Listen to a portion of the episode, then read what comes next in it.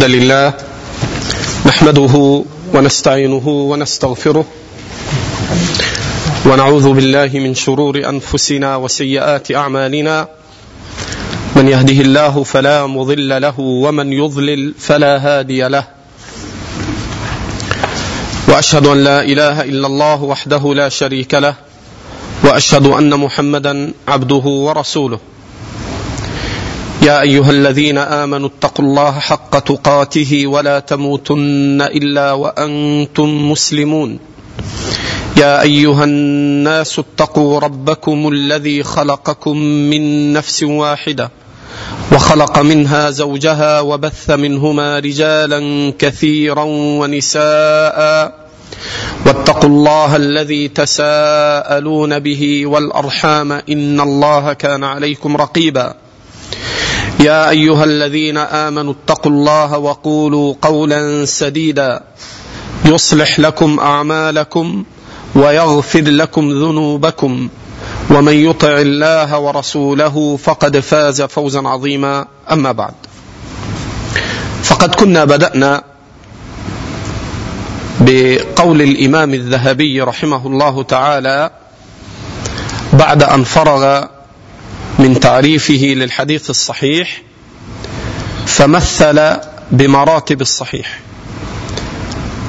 فقال رحمه الله فأعلى مراتب المجمع عليه مالك عن نافع عن ابن عمر أو منصور عن إبراهيم عن علقمة عن عبد الله أو الزهري عن سالم عن أبيه أو أبو الزناد عن الأعرج عن أبي هريرة. ثم بعده معمر عن همام عن أبي هريرة. أو ابن أبي عروبة عن قتادة عن أنس. أو ابن جريج عن عطاء عن جابر وأمثاله. ووقفنا عند ذكر الحافظ الذهبي رحمه الله المرتبة التي تلي المرتبة الأولى. فانتهينا من وعليكم السلام ورحمة الله. فانتهينا من ذكره معمر عن همام عن أبي هريرة وابن أبي عروبة عن قتادة عن أنس ووقفنا عند الإسناد الثالث من المرتبة الثانية الوسطى التي تلي أعلى مرتبة في الصحيح فانتهينا إلى قوله ابن جريج عن عطاء عن جابر. اولا قلت حيث ذكر المرتبة الثانية وأنها دون المرتبة الأولى فلا بد أن تجد في رواة المرتبة الثانية شيئا من نقد الحفاظ. وإن كان هذا النقد لا يسقط عن الراوي مرتبة الثقة. وهذا نبهت عليه ومثلت بالإسناد الأول معمر عن همام عن أبي هريرة وابن أبي عروبة عن قتادة عن أنس. أما هذا الإسناد فهو كالتالي. ابن جريج عن عطاء عن جابر. فابن جريج هو الحافظ الفقيه الثقة عبد الملك ابن عبد العزيز المشهور بابن جريج المكي. وهذا ثقة من الثقات الكبار وحافظ. تعال يا شيخ تعال تفضل تعال تعال تفضل وحافظ من الحفاظ المكثرين وهو ابن جريج المكي رحمه الله. لكن وعليكم السلام ورحمة الله وبركاته.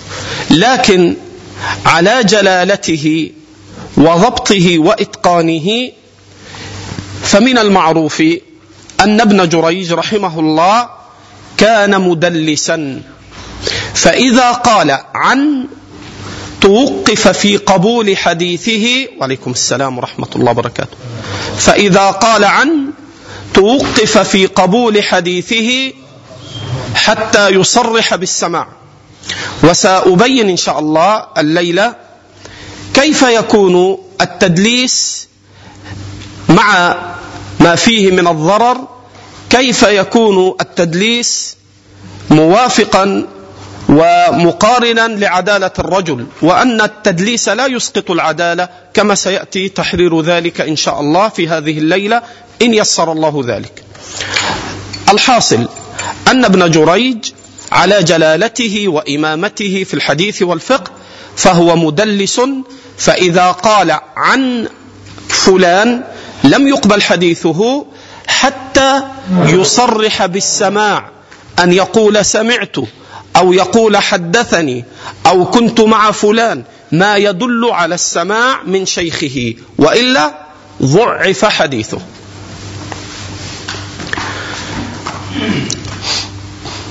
وعطاء شيخ ابن جريج هو الفقيه الثقة الثبت.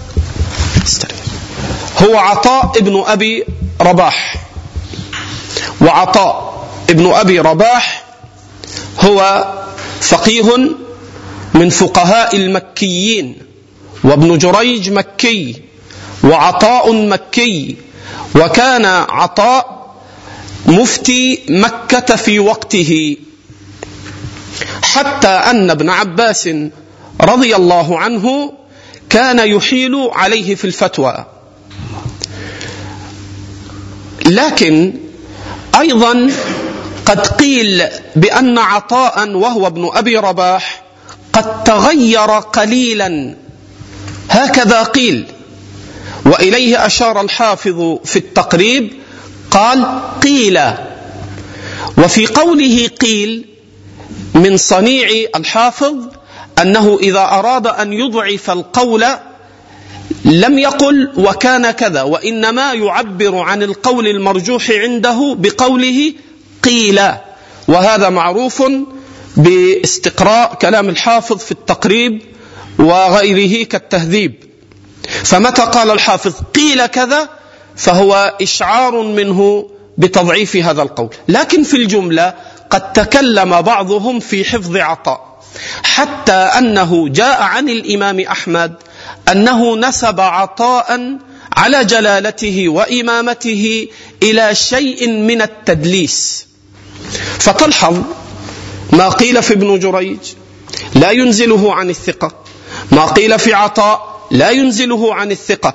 لكن هذا الإسناد المكي لأن جابرا رضي الله عنه جاور مكة واستقر في آخر عمره في مكة. فهذا إسناد مكي بخلاف الإسناد المدني الأول الذي ابتدأ به. قال مالك عن نافع عن ابن عمر هذا إسناد مدني. اذا هذا الإسناد ابن جريج عن عطاء عن جابر وهو ابن عبد الله رضي الله عنه هو إسناد صحيح على شرط الشيخين. فقد أخرج البخاري ومسلم أحاديث على هذا الوصف ابن جريج عن عطاء عن جابر. وهنا فوائد ينبغي أن ينتبه لها طالب العلم الذي يدرس المصطلح. أولها أن ابن جريج وإن كان مدلسا لا يقبل من عنعنته إلا ما صرح بالسماع. لكن يستثنى من ذلك شيخه عطاء بن أبي ربح. ووجه الاستثناء فسواء قال حدثني سمعت عن قال عطاء كل ذلك محمول على الصحة. ووجه الاستثناء عند النقاد في هذا أنه قد روى بإسناد صحيح ابن أبي خيثمة في تاريخ المكيين من بإسناده إلى يحيى بن سعيد القطان إمام الدنيا. قال يحيى بن سعيد القطان قال ابن جريج إذا قلت قال عطاء فأنا سمعته منه وإن لم أقل قال وإن لم أقل سمعته. يروي الإمام يحيى بن سعيد القطان شيخ الإمام أحمد قال قال ابن جريج إذا قلت قال عطاء فأنا سمعته منه وإن لم أقل سمعت.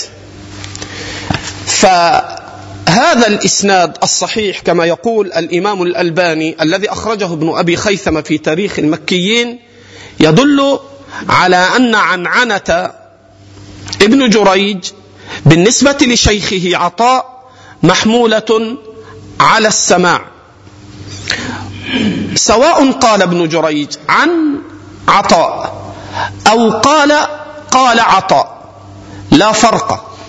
وقد فرق بعض من ينتسب إلى الحديث بين قول عطاء بين قول ابن جريج. قال عطاء وعن عطاء. قالوا إذا قال قال عطاء قبل وإلا لم يقبل.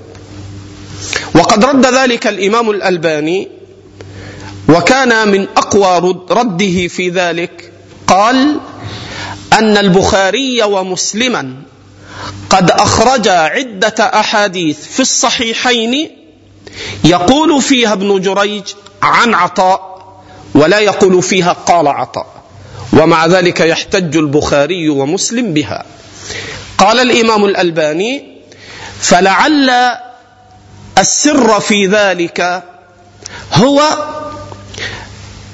ما قال ابن جريج إذا قلت قال عطاء فأنا سمعت.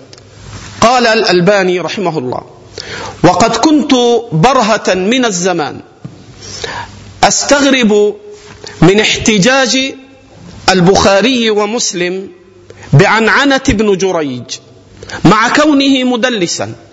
قال حتى وقفت على هذا الأثر عن ابن جريج عند ابن أبي خيثمة بسند صحيح فعلمت السر الذي حمل الشيخين على الاحتجاج بعنعنة ابن جريج. هذا حاصل كلام الشيخ رحمه الله. ويترتب على هذا أن ابن جريج في غير عطاء لا يقبل عنعنته وأما في عطاء فمحمول على السماع كما صرح بذلك ابن جريج نفسه. الفائدة الثانية أن هناك عدة شيوخ لابن جريج يسمون بعطاء فابن جريج روى عن عطاء بن السائب وروى عن عطاء الخراساني. فأنت إذا رجعت إلى ترجمة ابن جريج تجد أن من شيوخه عطاء عطاء بن أبي رباح وتجد عطاء الخراساني وعطاء ابن السائب. فكيف يميز طالب العلم؟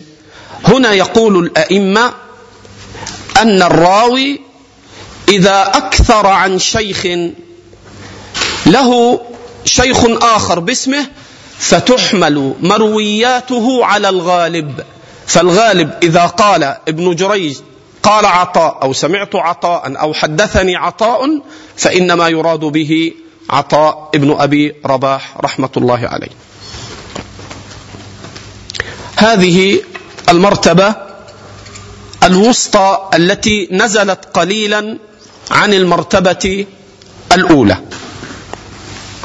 المرتبة الأخيرة التي يشملها اسم الصحيح وإن كانت هي أقل المراتب صحة.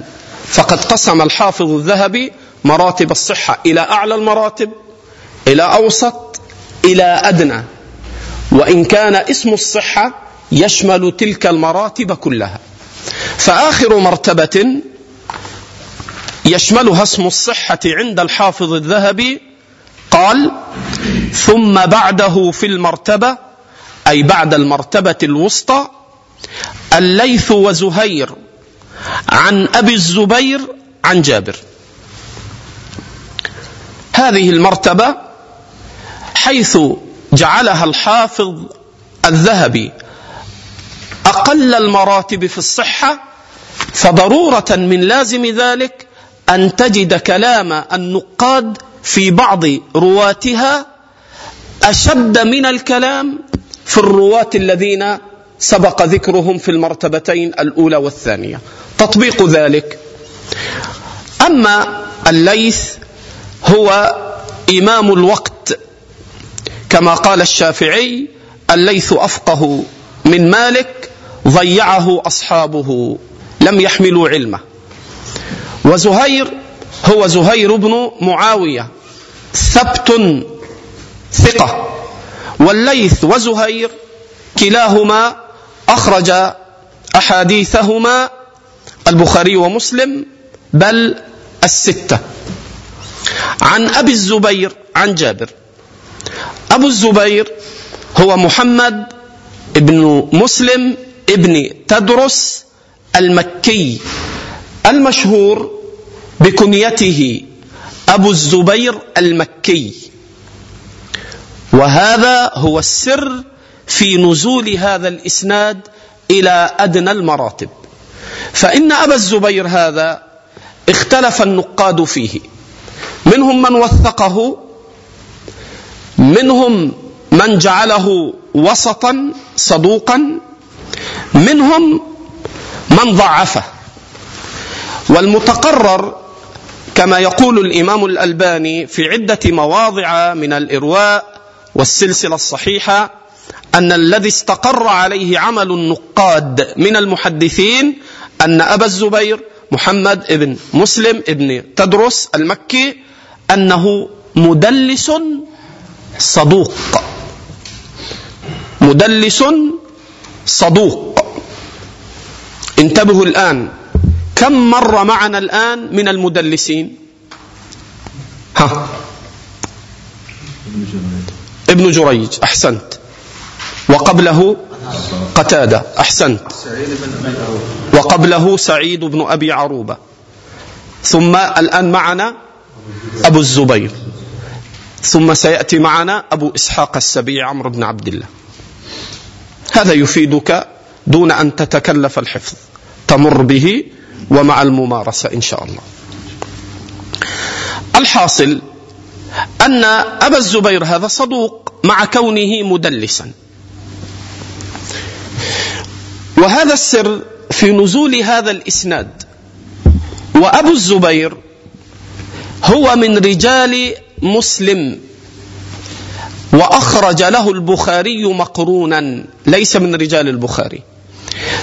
وقد أخرج مسلم الليث عن أبي الزبير عن جابر وزهير بن معاوية عن أبي الزبير عن جابر أخرج مسلم عدة أحاديث في صحيحه بهذه الصفة.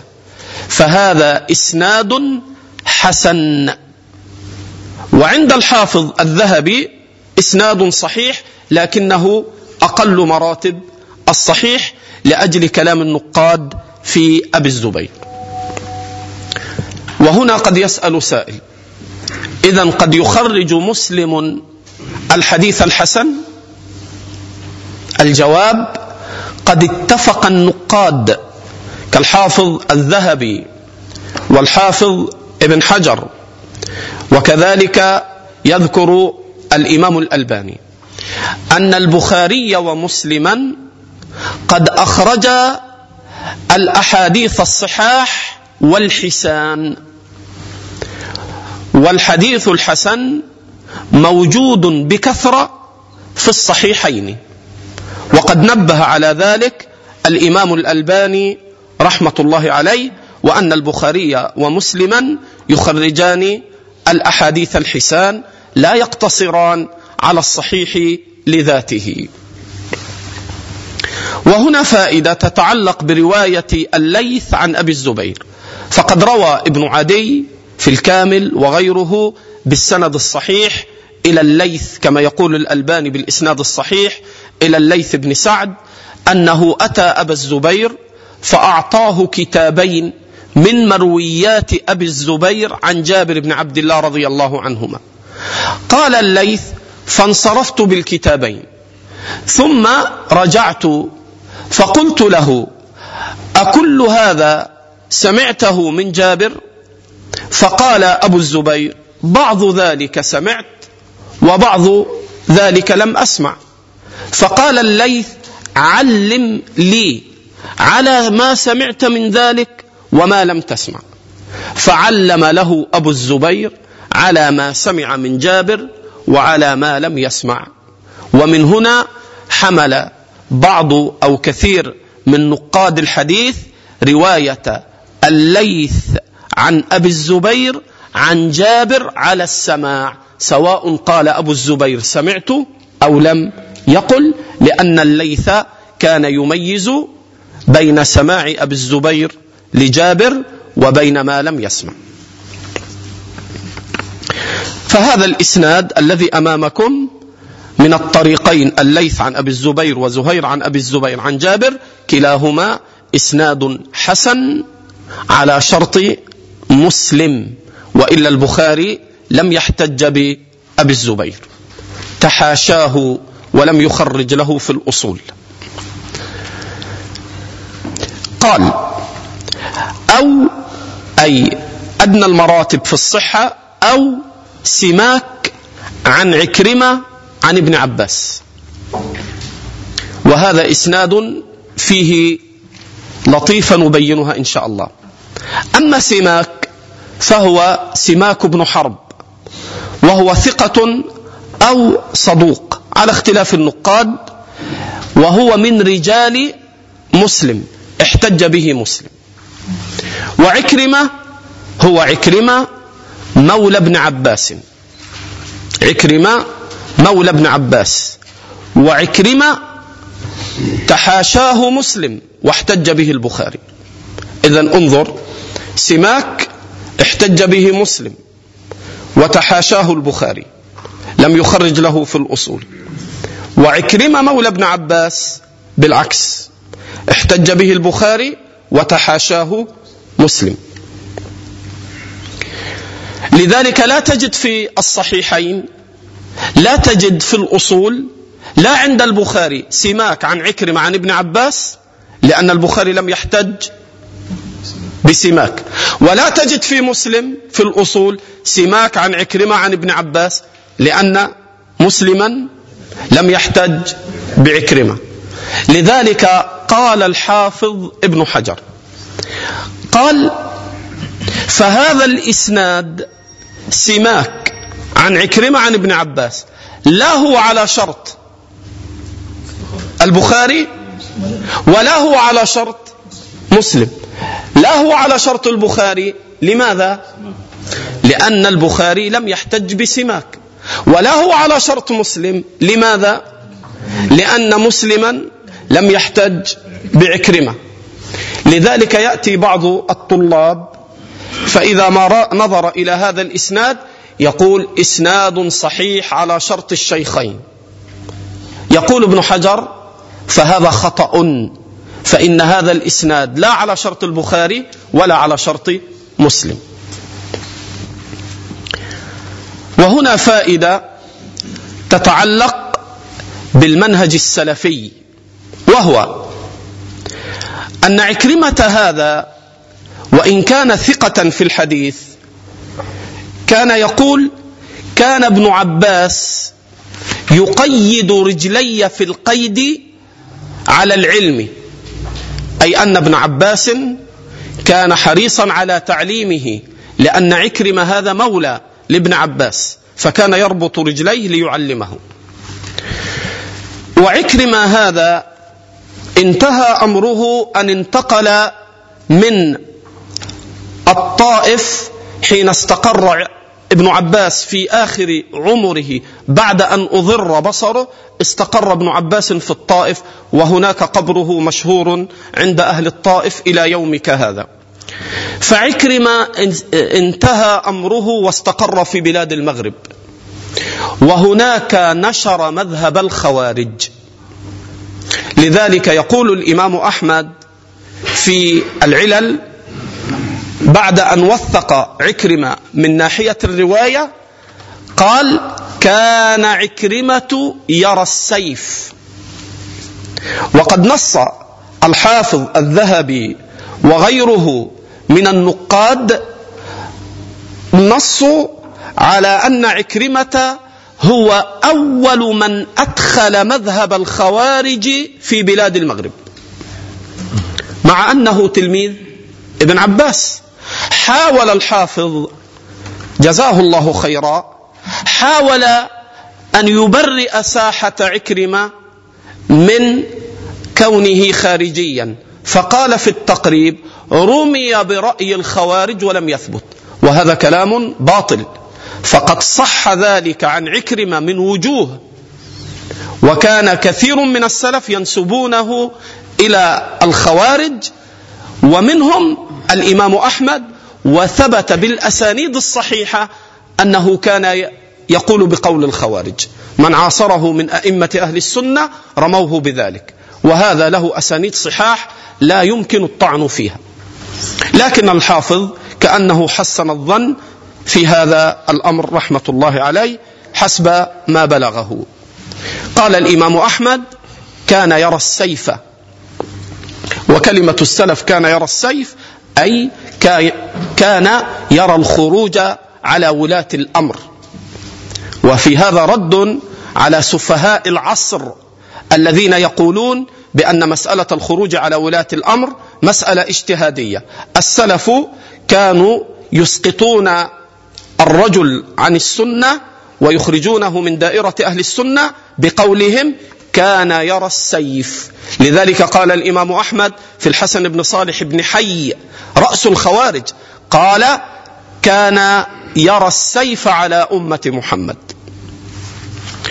إذا من هنا لا يتمسح بسنية الشيخ لنقل ذلك إلى التلميذ. قد يكون التلميذ صاحب قد يكون التلميذ صاحب سنة كحال سعيد بن المسيب مع من روى عنه من أشياخ الصحابة وتتلمذ له. وقد يكون التلميذ على السنة زمنا ثم ينحرف. فلا عبرة بكون الشيخ الفلاني إمام من أئمة أهل السنة هو شيخه. هذا لا ينفع. وقد صح عن ابن خزيمة أنه كان له تلامذة ثم انحرف من انحرف منهم إلى الجهمية فألف كتاب التوحيد ليرد على بعض تلامذته. كذلك ما قيل في عمرو بن عبيد أنه كان تلميذ الحسن البصري ثم انحرف عنه إلى آخر ذلك. فتنبه لهذا فليس كل من تتلمذ لصاحب سنة يكون مثله في السنة. قال ثم بعده في المرتبة. الليث وزهير عن أبي الزبير عن جابر أو سماك عن عكرمة عن ابن عباس أو أبو بكر ابن عياش عن أبي إسحاق عن البراء. أبو بكر بن عياش ثقة تغير حفظه بأخرة لكن الآن سأنبه على شيء. قلت حين ابتدأنا بشرح الحديث الصحيح أن الضبط ضبطان. ضبط صدر وضبط كتاب. أي أن بعض الناس ثقة إذا روى من حفظه. فإذا روى من كتابه يردون حديثه لأنه ما كان يضبط حفظ كتابه. وبعضهم كان عنده ضبط الصدر كان عنده ضبط الكتاب ولم يكن عنده ضبط الصدر. فإذا روى من الكتاب يصححون. وإذا روى من حفظه يضعفون. وهذا مثال تطبيقي الآن أمامكم. أبو بكر بن عياش تغير حفظه وتكلم في حفظه وإن كان من رجال البخاري ولكنه كان صحيح الكتاب. فهنا هذا الضبط الذي عنده هو ضبط ضبط كتاب في أول أمره وفي آخر أمره. فإذا روى أبو بكر بن عياش من كتابه كان صحيحا. وأما إذا روى بأخر أي في آخر عمره من حفظه فتكلموا في حفظه في آخر عمره. أما إذا روى من كتاب فكان ضابطا لكتابه. عن أبي إسحاق عن البراء. أبو إسحاق هو عمرو بن عبد الله المشهور بكنيته أبو إسحاق السبيعي. وأبو إسحاق السبيعي ثقة مكثر حافظ ولكنه كان معروفا بالتدليس. فهذا إسناد رجاله رجال البخاري. وتأمل الآن ما قلنا على شرط البخاري. قلنا رجاله رجال البخاري. ما الفرق؟ الفرق حين نقول على شرط البخاري أي أن السلسلة بنفس الصورة أخرج بها البخاري أحاديث. مالك عن نافع عن ابن عمر. بينما أبو بكر بن عياش عن أبي إسحاق عن البراء فإن البخاري لم يخرج بهذه السلسلة. وإن كان أخرج لأبي بكر بن عياش وأخرج لأبي إسحاق وأخرج للبراء. ولكنه لم يخرج هذا الوصف أبو بكر بن عياش عن أبي إسحاق عن البراء. فتأمل الإسناد الأول زهير عن أبي الزبير عن جابر على شرط من؟ على شرط البخاري. أبو الزبير على شرط مسلم. سماك عن عن عكرمة عن ابن عباس. لا شرط البخاري ولا شرط مسلم. أبو بكر بن عياش عن أبي إسحاق عن البراء. رجاله رجال البخاري وليس على شرط البخاري. العلاء بن عبد الرحمن عن أبيه عن أبي هريرة على شرط مسلم. إذا نوع الإمام الذهبي من أمثلته. ثم ختم فقال ونحو ذلك من أفراد البخاري أو مسلم. فهذه المراتب هي مما تعين طالب العلم على التمييز بين حال الرواة وبين مراتب الحديث من الصحة أعلاها وأدناها. كم بقي على العشاء؟ ها؟ طيب. بقيت المسألة الأخيرة التي أشرت إليها في البحث. مر بنا جماعات من الثقات في بحثنا كعمرو بن عبد الله أبي إسحاق السبيعي كابن جريج عبد الملك بن عبد العزيز بن جريج المكي كأبي الزبير محمد بن مسلم بن تدرس إلى آخره. فكيف آه، يكون الرجل عدلا ثقة ثم مع ذلك يكون مدلسا. فالجواب أن الذي استقر عليه أئمة الحديث أن التدليس لا يسقط العدالة. لماذا؟ لأن مقصود المدلس يختلف. فتارة قد يسقط الشيخ الذي حدثه لكونه ثقة عنده فيكون قصده صحيحا فيستغني عن ذكره لأنه ثقة. على سبيل المثال وإن لم يكن من باب التدليس مثل ما يقول الإمام الشافعي في مواضع كثيرة في الأم حدثني الثقة. وربما قال أحيانا حدثني من لا أتهم. لذلك فإن قضية التدليس لا تنافي الثقة والعدالة.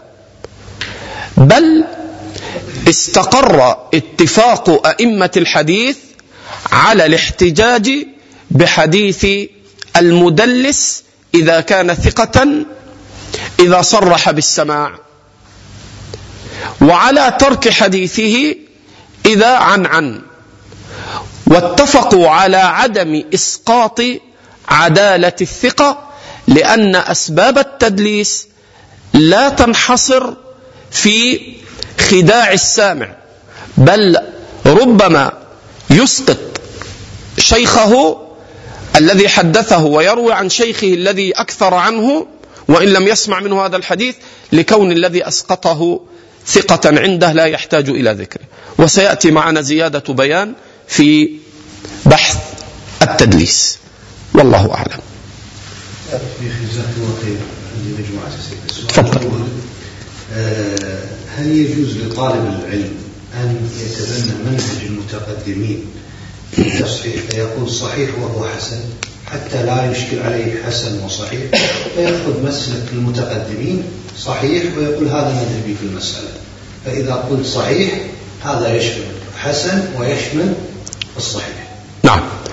آه، السؤال آه، هل يجوز لطالب العلم أن يعتمد وأن يتقصد آه، مصطلح الأئمة المتقدمين في الصحة مثلا حيث كانوا يدخلون الحسن في الصحيح ثم هو يقول هذا حديث صحيح وإن كان حسنا على إدخال الحسن في الصحيح عند جماهير السلف؟ الجواب هذا الذي يقول عنه النقاد لا مشاحة في الاصطلاح. يعني مثلا آه، السلف كانوا يستعملون لفظة المرسل على المنقطع وعلى المرسل الذي أرسله التابعي. يستعملون المرسل في الأمرين. فالآن لو قلت أنا هذا حديث مرسل. المتأخرون استقر اصطلاحهم أي أنه أرسله التابعي. بينما العلماء المتقدمون في الاصطلاح يجعلون المرسل لما أرسله التابعي أو للانقطاع في الإسناد.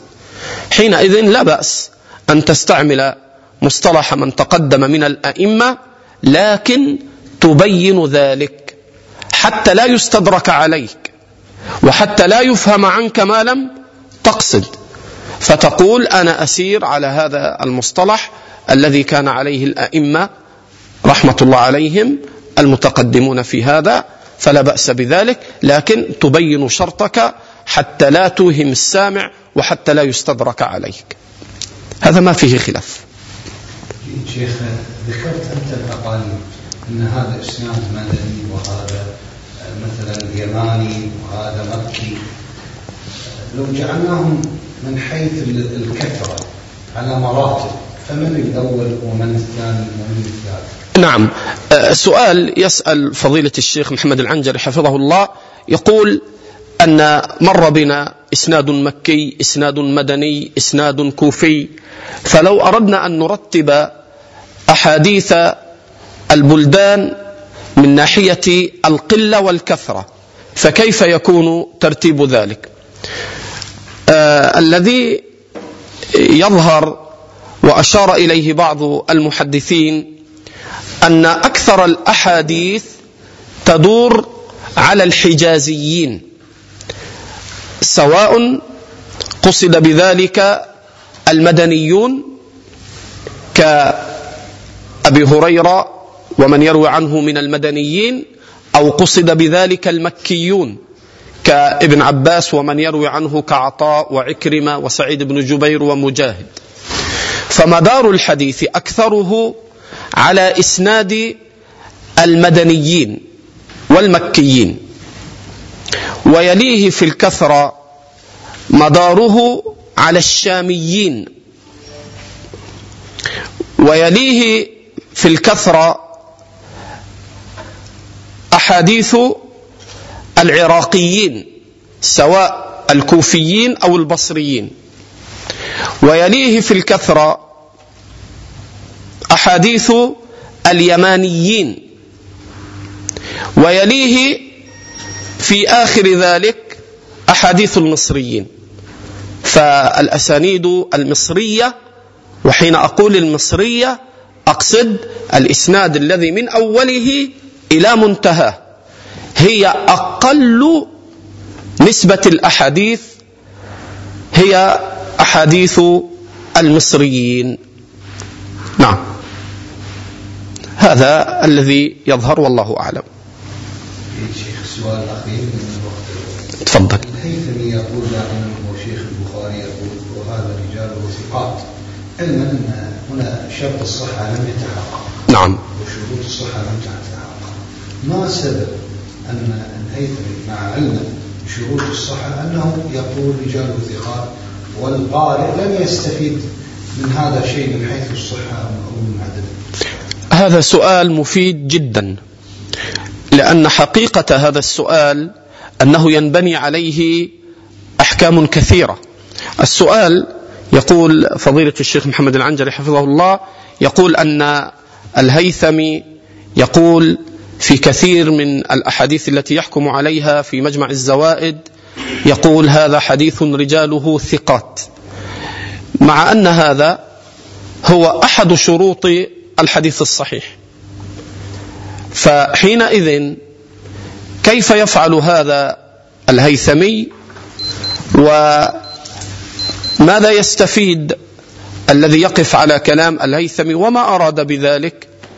حتى عدل من قوله سند صحيح إلى رجاله ثقات.